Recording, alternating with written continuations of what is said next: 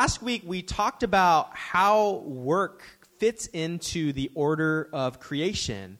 And so we explored that the creation narrative kicks off with a God who works for the sheer joy of it. He bestows work upon humanity not as a curse, but as a gift to enter into the joy that he experiences when he's working. And so he gives us work not for his benefit, not so that we could be little minions to do what he wants, but he gives us work for our benefit. And so work was meant to be this thing in our lives that's brings joy, that fulfills us in such a deep and meaningful way. In fact, according to the Bible, we need work to live fully thriving human lives. And so we ask, so then what happened?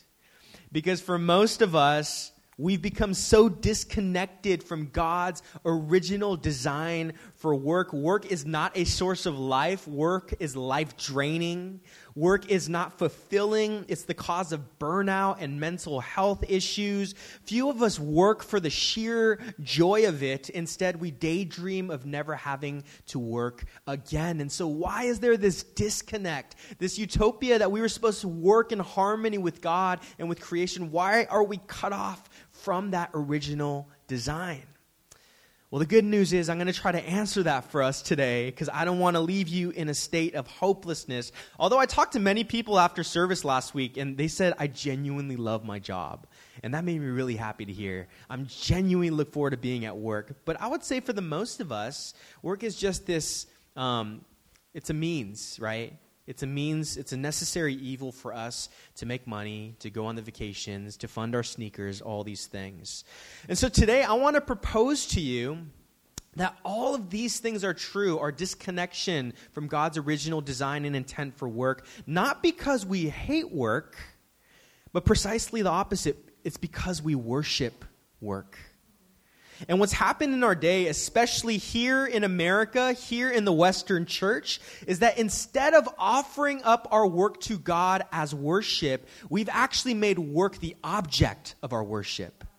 We've made it the most important thing in our lives. Work has very much become our American idol.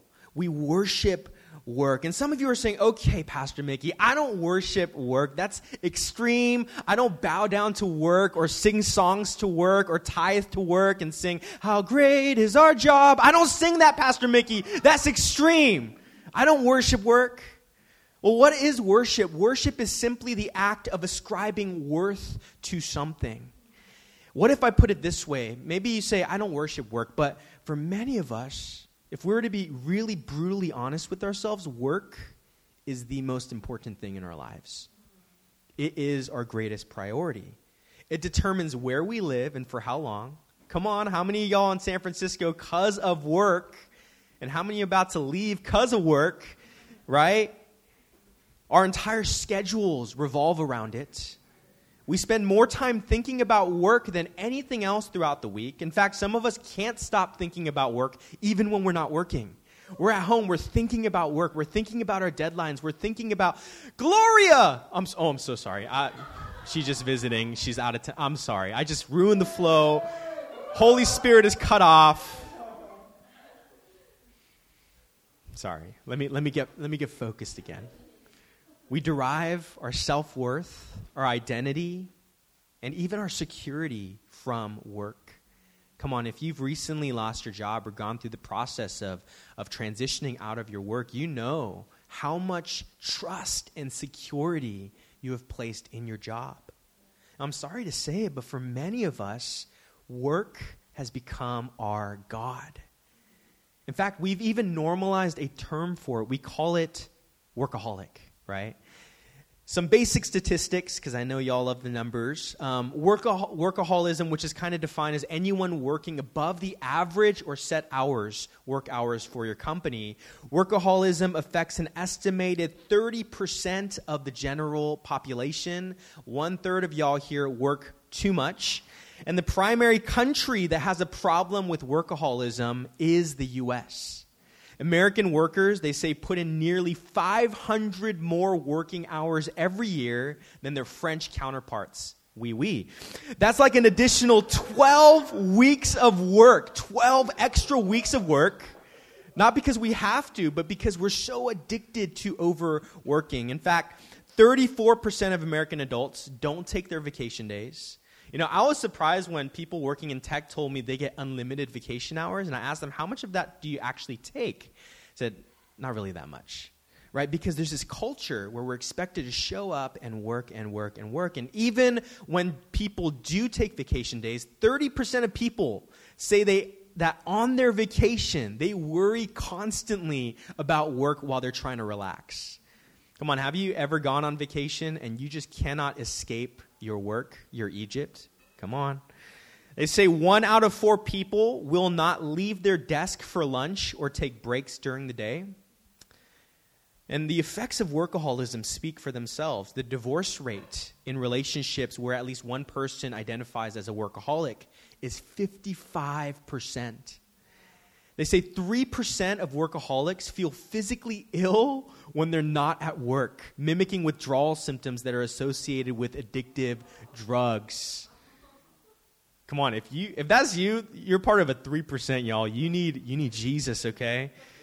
They say people who work, work 11 hours a day or more, and this doesn't just include being in the office. This includes even when you're out of work and you're thinking about work or you're working last night, late night emails and stuff like that. People who work 11 hours a day or more have a 67% greater chance of suffering for, from coronary heart disease when compared to those who work a typical eight hour day.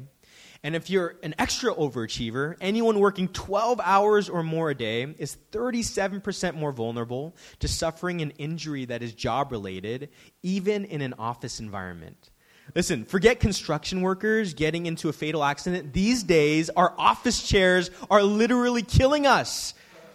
And how did your company respond? They didn't reduce your hours, they got you standing desks, right? They don't care about your health.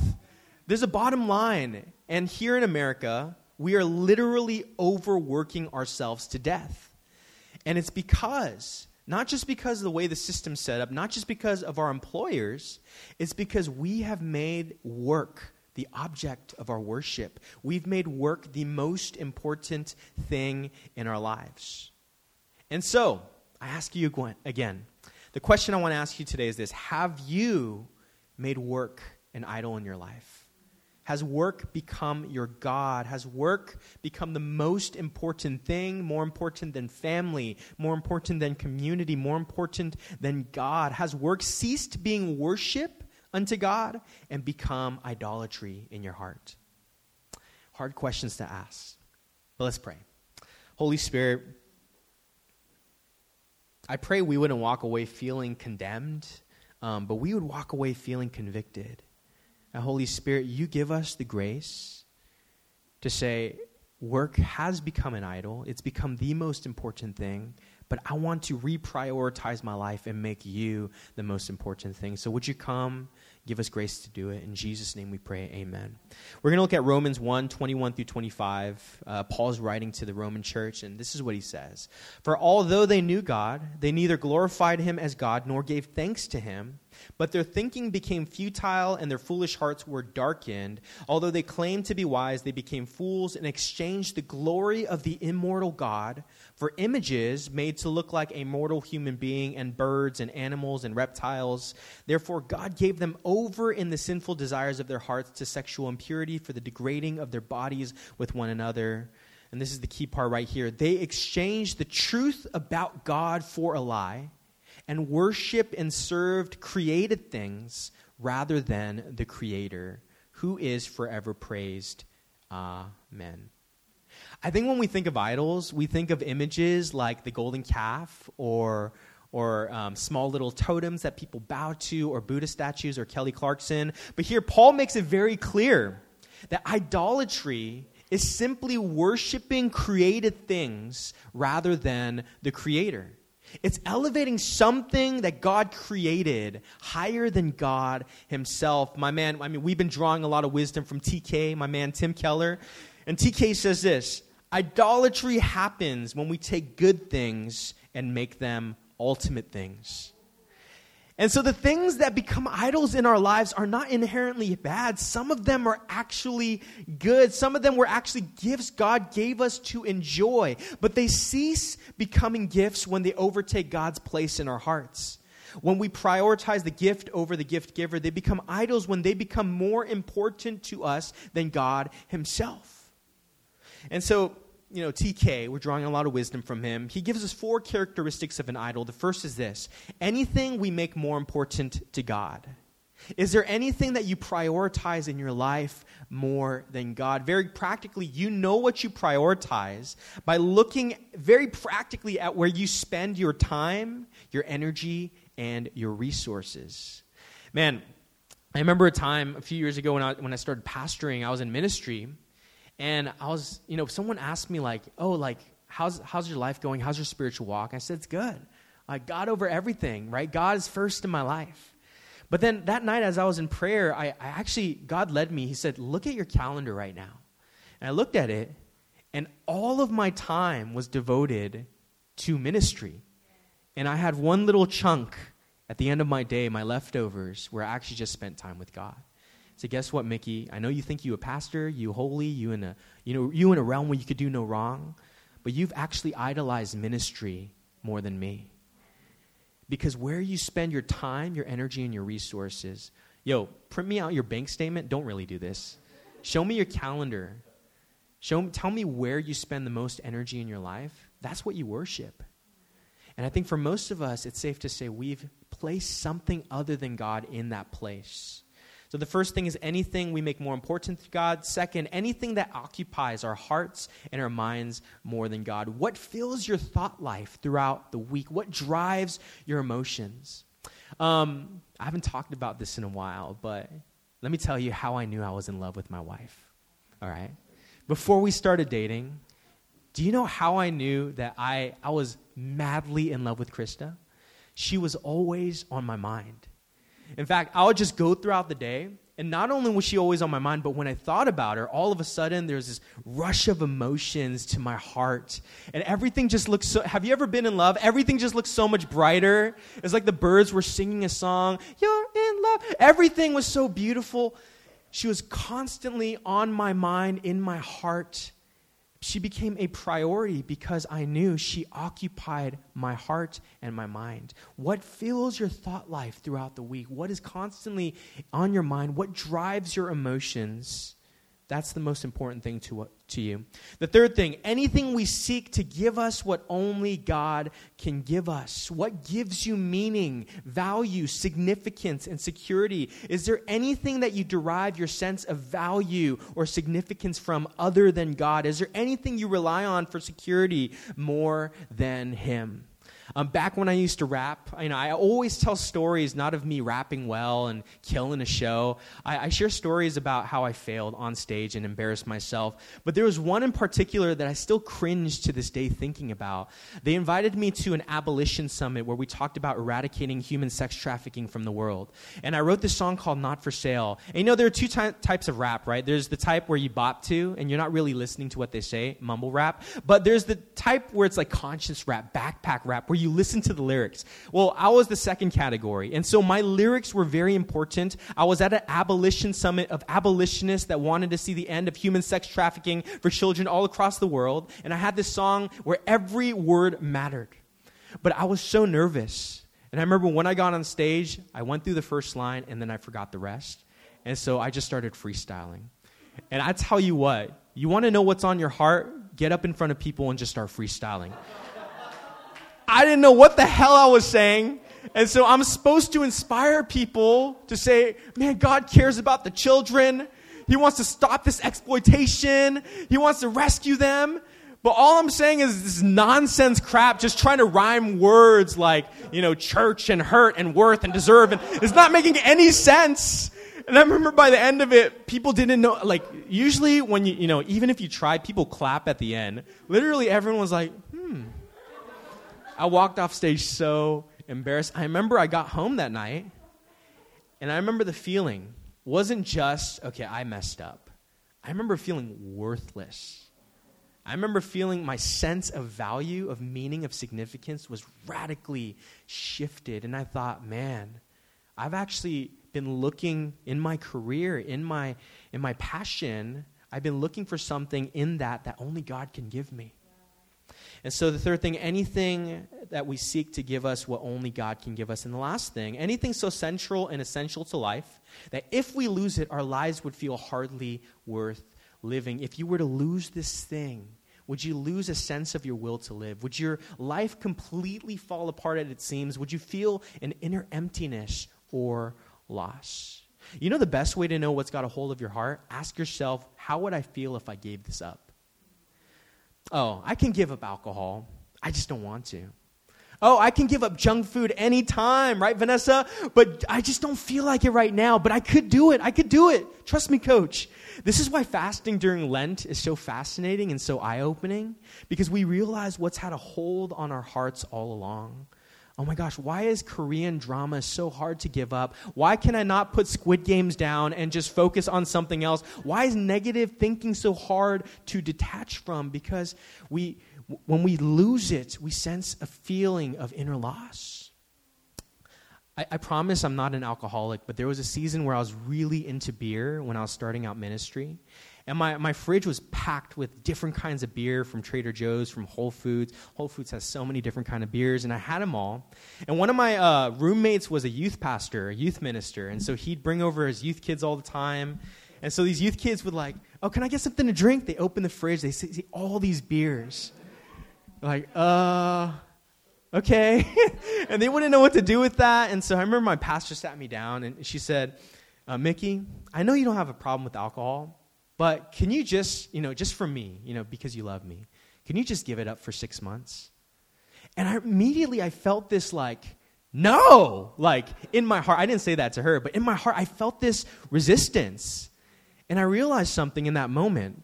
Man, okay, I might not be addicted to alcohol, but there is something about this thing where my heart is attached to it, where if I lose it, I lose a sense of something it has a grip over my heart more than I think it does.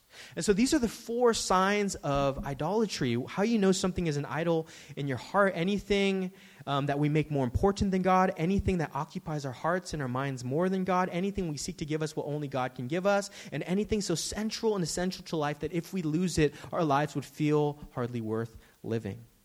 And so through this framework of idolatry, I want to insert work. I want to ask you again is work an idol in your life? Does it identify with any of these four characteristics? Let's go through it. Do you prioritize work over God with your time, your energy, your resources? Does God get the leftovers of a long workday, or do you begin each day with God and say, God, you are first? Does work get in the way of spending time with family, building community, attending church? Spending time with your friends. Do you think work is the most important thing in your life? The second thing, do you think about work throughout the week more than God? Are you constantly plagued with deadlines and details from work even when you're off? Does work particularly affect your mood? Maybe with your partner or your spouse or someone that you are close with, your roommate or your family? Are you constantly on edge because of work? Your emotions are vastly affected. You know, there used to be this Facebook game called Blockles. It's kind of like Tetris that you would play on Facebook Messenger. And I remember I played it so much that every time I closed my eyes to sleep, I would see these little blocks in my mind. You know, Gabby probably sees it when she plays Tetris 99 and she closes her eyes and she, all she can see are the blocks. For some of us, when we close our eyes and lay our head to rest at night, all we think about is work. We think about all the things we got to get done the next day, all the things we didn't get done today. Does work constantly take up your mind and your heart? The third thing, do you seek meaning, significance, value, or security from work instead of God? Does your title give you a sense of significance? Do your accolades give you a sense of superiority over others? Is your job your main source of security in life? Everyone I talk to that had been let go in the past few years or had gone through the transition of work went through this crisis that I had so much security wrapped up in my career. But is, is God your main source of security and trust and stability? And the last, if you were to lose your job, would your life completely fall apart? Would you feel aimless and purposeless? Would you question your identity? Would you feel empty inside? These are all important questions to ask when bringing our work before God. And so maybe some of you are saying, okay, I ticked maybe one of those boxes, maybe all four. and you're saying, shoot, okay, work has become an idol in a sense in my life. But what's at stake here? I want to look at some of the prophets. Habakkuk 2:18 says, "Oh, what value is an idol carved by a craftsman, or an image that teaches lies? For the one who makes it trusts in his own creation. He makes idols that cannot speak." Zephaniah 1:18 Neither their silver nor their gold will be able to save them on the day of the Lord's wrath. See, the thing about idols is this they could never quite do what we want them to do for us. This is why the prophets say he makes idols that cannot speak. They create these idols, but they cannot speak back. This is why the prophet says, Neither their silver nor their gold will be able to save them. We make work an idol because we think it will give us significance, the security, the fulfillment that we've always been longing for. If I work hard enough, I'll finally be content. I'll finally be happy. I'll finally be seen. I'll finally find purpose and meaning in my life. But we have to understand the gods of old were bloodthirsty. The idols set up by humanity required many sacrifices. People sacrificed their livestock, the food off their table, and in some cases, some people sacrifice their children to these gods. We expect idols to give us what only God can give, only to realize that idols only know how to take. We think God gave us the command to not worship any idols because he's an attention hungry narcissist. No, our worship of idols does nothing to him. It doesn't affect him, it affects us. When we place our trust and give our worship to idols, we miss out on the beauty and the joy of God's gifts for us. There's so much more at stake than God's ego. And so maybe you're still not convinced, okay, I have not made work an idol in my life. I'm not trying to force you to believe that. But here are some signs that we've made work an idol, and these are the things that work has taken from us when we've placed it before God. There's two things I want to highlight, and then we'll go for a landing. The first is exhaustion. When we make work an idol, we are constantly exhausted. Weariness isn't necessarily a result of busyness, but of disordered priorities. That tweet that, okay? I didn't make that up. That's uh, I think that was Dallas Willard. Weariness isn't necessarily a result of busyness, but of disordered priorities. When we worship work, when we make it the most important thing in our lives, we burn out. We are constantly tired and weary. We live exhausted. Have you heard it said, what you worship, you become? And so when we worship God, when we lay our eyes on Him, just like Jacob saying today, we become more like Him. But when we worship work, what do we become? We become just like the companies we work for machines. Our companies are like well oiled machines, only concerned with performance and results. It's no wonder we become like machines because we worship work so much. But you're not a machine. You were not made to go, go, go, perform, produce, repeat. But this is who our world conditions us to be. Some of us give so much to work, we have nothing left to give to anything or anyone else. God, our families, our communities get our leftovers. Uh, one of my heroes in faith, Dallas Willard, he used to do this retreat for uh, young pastors and ministers. And, you know, on this retreat, when you sit with a sage or someone who's wise in their faith, you think, okay, we're going to wake up early for early morning prayer, right? We're going to have morning session, afternoon session, night session, deliverance time, all these things. But what was notable, Dallas Willard, he would grab these groups of pastors and ministers. And the first thing he would say to them is, tomorrow morning, Wake up whenever you want. Sleep in if you want to. Wake up at 9, wake up at 10. You don't have to wake up early, and then we'll just get started. And for some of these pastors, they got restless hearing that because we had been so conditioned by our country, by our culture, that we have to work, work, work, produce, produce, produce. One of my other friends, he does this retreat for, uh, for young adults as well, millennials. It's called Young Guns. And basically, this retreat, you guys would love it because it's basically a church retreat with no church program. You basically show up, you're not allowed to talk about anything ministry related, you're not allowed to talk about God even unless you really want to. There are no prompts. And throughout the day, you just do whatever you want. Go hiking, play pool with each other, And then we'll have one small worship session at night. And people were, he was telling me, man, when people come to this retreat, their, their lives are changed because they're so used to packing their schedule with God moments, with these things. But when they just allow themselves to be and to rest, they escape this culture of exhaustion, and all of a sudden they actually can enter into the rest that Jesus promises us. So, how do you know you've made work an idol? Are you living exhausted? Man, some of you have not had a break for years. Some of you have not really rested since you graduated.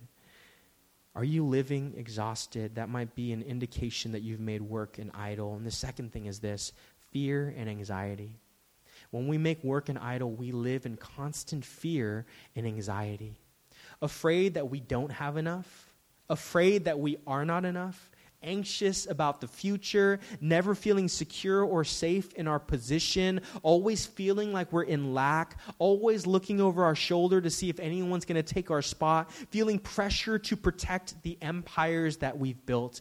Fear and anxiety. And what it ultimately ends up doing is it just drives us to overwork.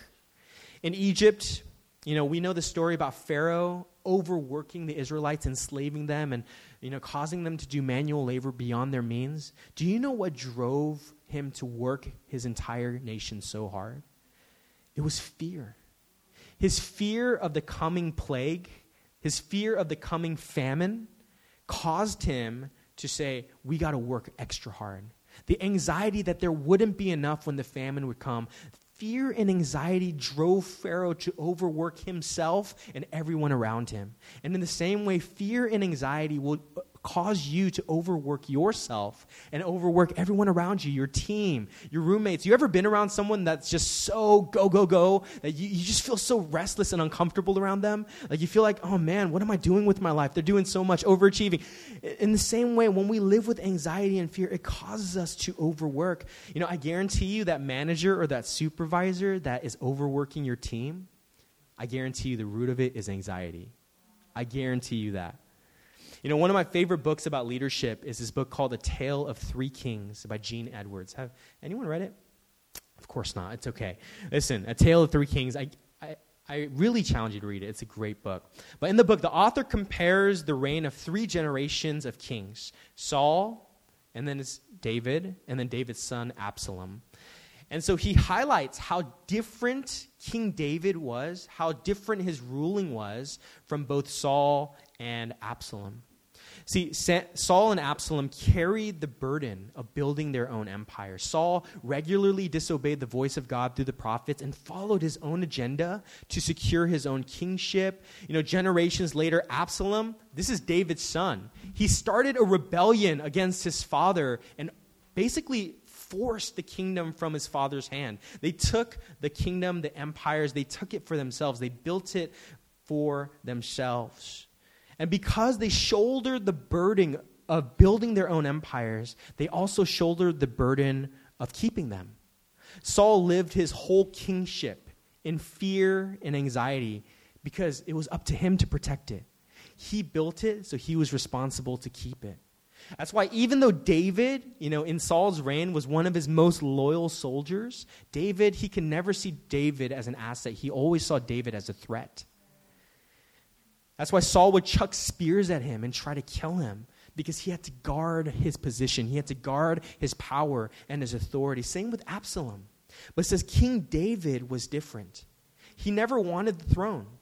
In fact, he knew that if God made him king, it would be up to him to establish the kingdom. And because David knew everything that he had was from God, he never felt the burden to protect it. In fact, even when Absalom, his own son, came knocking and saying, We're going to take the kingdom, you know what David did? He did not fight back. He gave it up, said, Here, take it. And he said, It's up to God who he wants to be king. That's how much he trusted in the Lord. Imagine the difference. What peace King David lived with versus what fear and anxiety Saul and Absalom ruled with. What is the difference? Some of us are living with the fear of Saul. Some of us are carrying the anxiety of Absalom. You're shouldering a burden you were never meant to carry, and it's quite simply because we don't trust God to do it for us. We don't trust Him to keep us safe and secure. We don't trust Him to lead us to success. We don't trust Him to give us enough. How do you know you've made work an idol? Are you living in constant fear and anxiety in your life? And so we see that a lot is at stake. We cannot live the kind of lives that God promises us when work rivals God in our hearts. I'm going to do one last quote from TK. Work is a great thing when it is a servant instead of a Lord. Work is a beautiful gift from God. Work brings deeper meaning and purpose to our lives. Work allows us to thrive, but it must play its proper role, subservient to God. It has to be in the proper order. Imagine a spectrum, and on one end is worship, on, on the other end is idolatry. Where on the spectrum between worship and idolatry is work for you? Maybe for some of you, it's right in the middle. Maybe for some of you, it's leaning more towards idolatry. Maybe for some of you, it's worship. But how do we move from work, move work from idolatry into worship? And so this is where I promise this is the final landing, okay? I, am not trying to be too Pentecostal here. I, I really mean it when I say we're ending soon, okay? The answer to our exhaustion, the answer to our lives full of fear and anxiety, the thing that moves work from idolatry to worship is Sabbath. Remember when we said God created a rhythm to creation, six days of work and one day of rest? It's more than just a cool kid's story. It's actually the order our lives were meant to flow into. It's more than just a mini vacation, that one day of rest. It's more than just a day to catch up for sleep. It's quite literally the thing that recenters, reorients our entire lives to say, God, you are the most important thing. Sabbath is an act of resistance against the nonstop exhaustion of Pharaoh. Sabbath is the quiet voice of peace in response to the fear and anxiety of Saul and Absalom. And in our search for significance and value in our work, Sabbath returns us to this is my beloved son, this is my beloved daughter, whom I love, whom I'm already pleased with. In our worry about the future, Sabbath reminds us if he dresses the lilies, how much more will he clothe you? Sabbath, in our weariness from our labor, Sabbath says, Come to me, all who are weary and tired, and I will give you rest. And some of you are saying, Pastor Mickey, why do you always talk about Sabbath? This is the third time you've preached about it this year. You always mention it in your sermons, and it's because I know y'all aren't doing it. So I'm going to keep preaching it until we do it. To set a day aside, to cease work, a day to enter into true rest, free from wanting, free from wanting more, free from working, free from production and overworking, a day to say, I am enough, God is enough, and I can be at peace. A day to help us reposition work as worship unto God. So I'll give you your action plan for the week. And it's the same action plan I've been giving since 2019. Set a day aside in your week. You know, the, the sages and the prophets, they used to call this thing holy intent, living with holy intent. It's, it's not just living life as it comes to you, but it's being intentional about every moment. What if you could be living in holy intent, setting a day aside in your week to say, I'm going to set a day aside to stop from wanting, to stop from working, and say, God, I want to reorient my heart to you. I know some of you don't have the luxury of a full day. Do a half day. Just set aside a moment to rest, to not think about deadlines or work, to not think about anxiety or fear of the future or, or things that you got to get done, to, to stop being exhausted and say, God, you are the most important thing to me. Um, I'll end with this quote from John Mark Comer, and then we'll go into response. Uh, worship team, you could come up right now. This is what John Mark Comer says That's why Sabbath is an expression of faith. Faith that there is a creator and he's good. We are his creation. This is his world. We live under his roof, drink his water, eat his food, breathe his oxygen. So on the Sabbath, we don't just take a day off from work we take a day off from toil. We give him all of our fear and anxiety and stress and worry. We let go. We stop ruling and subduing and we just be. We remember our place in the universe so that we never forget there is a God and I'm not him. there is a God, and I'm not him. Why don't we close our eyes right now?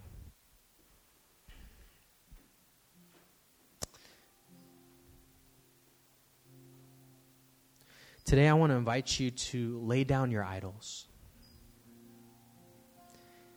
And the way that we do that is we simply respond to the one that invites us in. The one that says, Come to me, all who are weary and burdened, and I will give you rest. We come to the only one who gives us what we've been longing for, the thing that we've been needing. We come before the one that says, You don't have to work anymore. We come to the one that says, I am God. I don't know if this message hits you. I don't know if you view your work as an idol, and if not, that's okay. That's great. But if that is you, and you feel even a small sense that I've made work more important in my life than it should be, right now, in an act of surrender, I want you to begin declaring in your heart. You don't have to do this out loud. Say, God, I lay down my idols before you.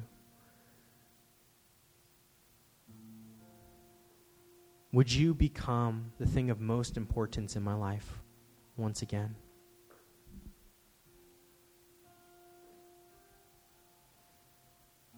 Right now, would you give him your exhaustion?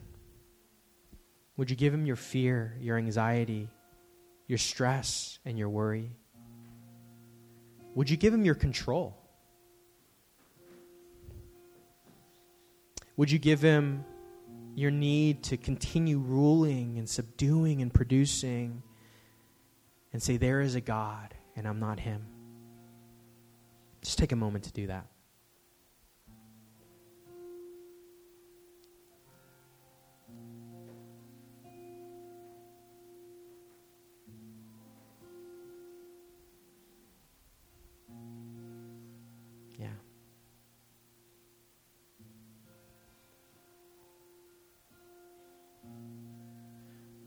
I sense for some of you, there's a deep rest that's coming right now over you.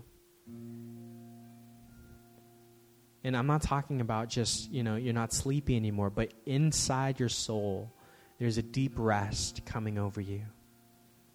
I sense some of you, you've been living with the pressure and the burden of Saul and Absalom in your career, in your life. Everything has been on your shoulders.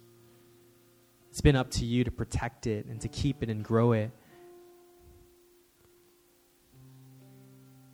But I feel God lifting the yoke off of you and giving him giving you your his yoke. Saying, My burden is light, my yoke is easy.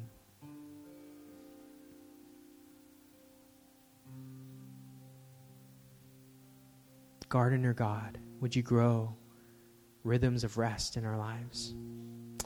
As a response today, um, with your eyes closed, we're going to do this in a second. We're going to respond with communion. And I think communion is such a meaningful, beautiful practice that actually recenters us in this truth. I'm going to read from 1 Corinthians 10 14 through 17 before we get into it. It says, Therefore, my dear friends, flee from idolatry. I speak to sensible people, judge for yourselves what I say. Is not the cup of thanksgiving for which we give thanks a participation in the blood of Christ? And is not the bread that we break a participation in the body of Christ? Because there is one loaf, who are many, are one body, for we all share the one loaf. I love that the response, after saying, flee from your idols, free from idolatry, he says, the way that you do that is you come back to the body, you come back to the blood. Today, I want to invite you to lay down your idol and as you take communion, may it be a prophetic, symbolic expression of you laying down your idols and taking the body and the blood of Jesus. Jesus says, This is my body that was broken, so you don't have to break yours, overworking and striving in exhaustion. He says, This is my blood that was spilled as a sign of my perfect love for you, a love that drives out all fear and anxiety. And so, as we take the body, we lay down our exhaustion. As we take the blood, we drive out the fear and anxiety, and we say, God, you are the one thing.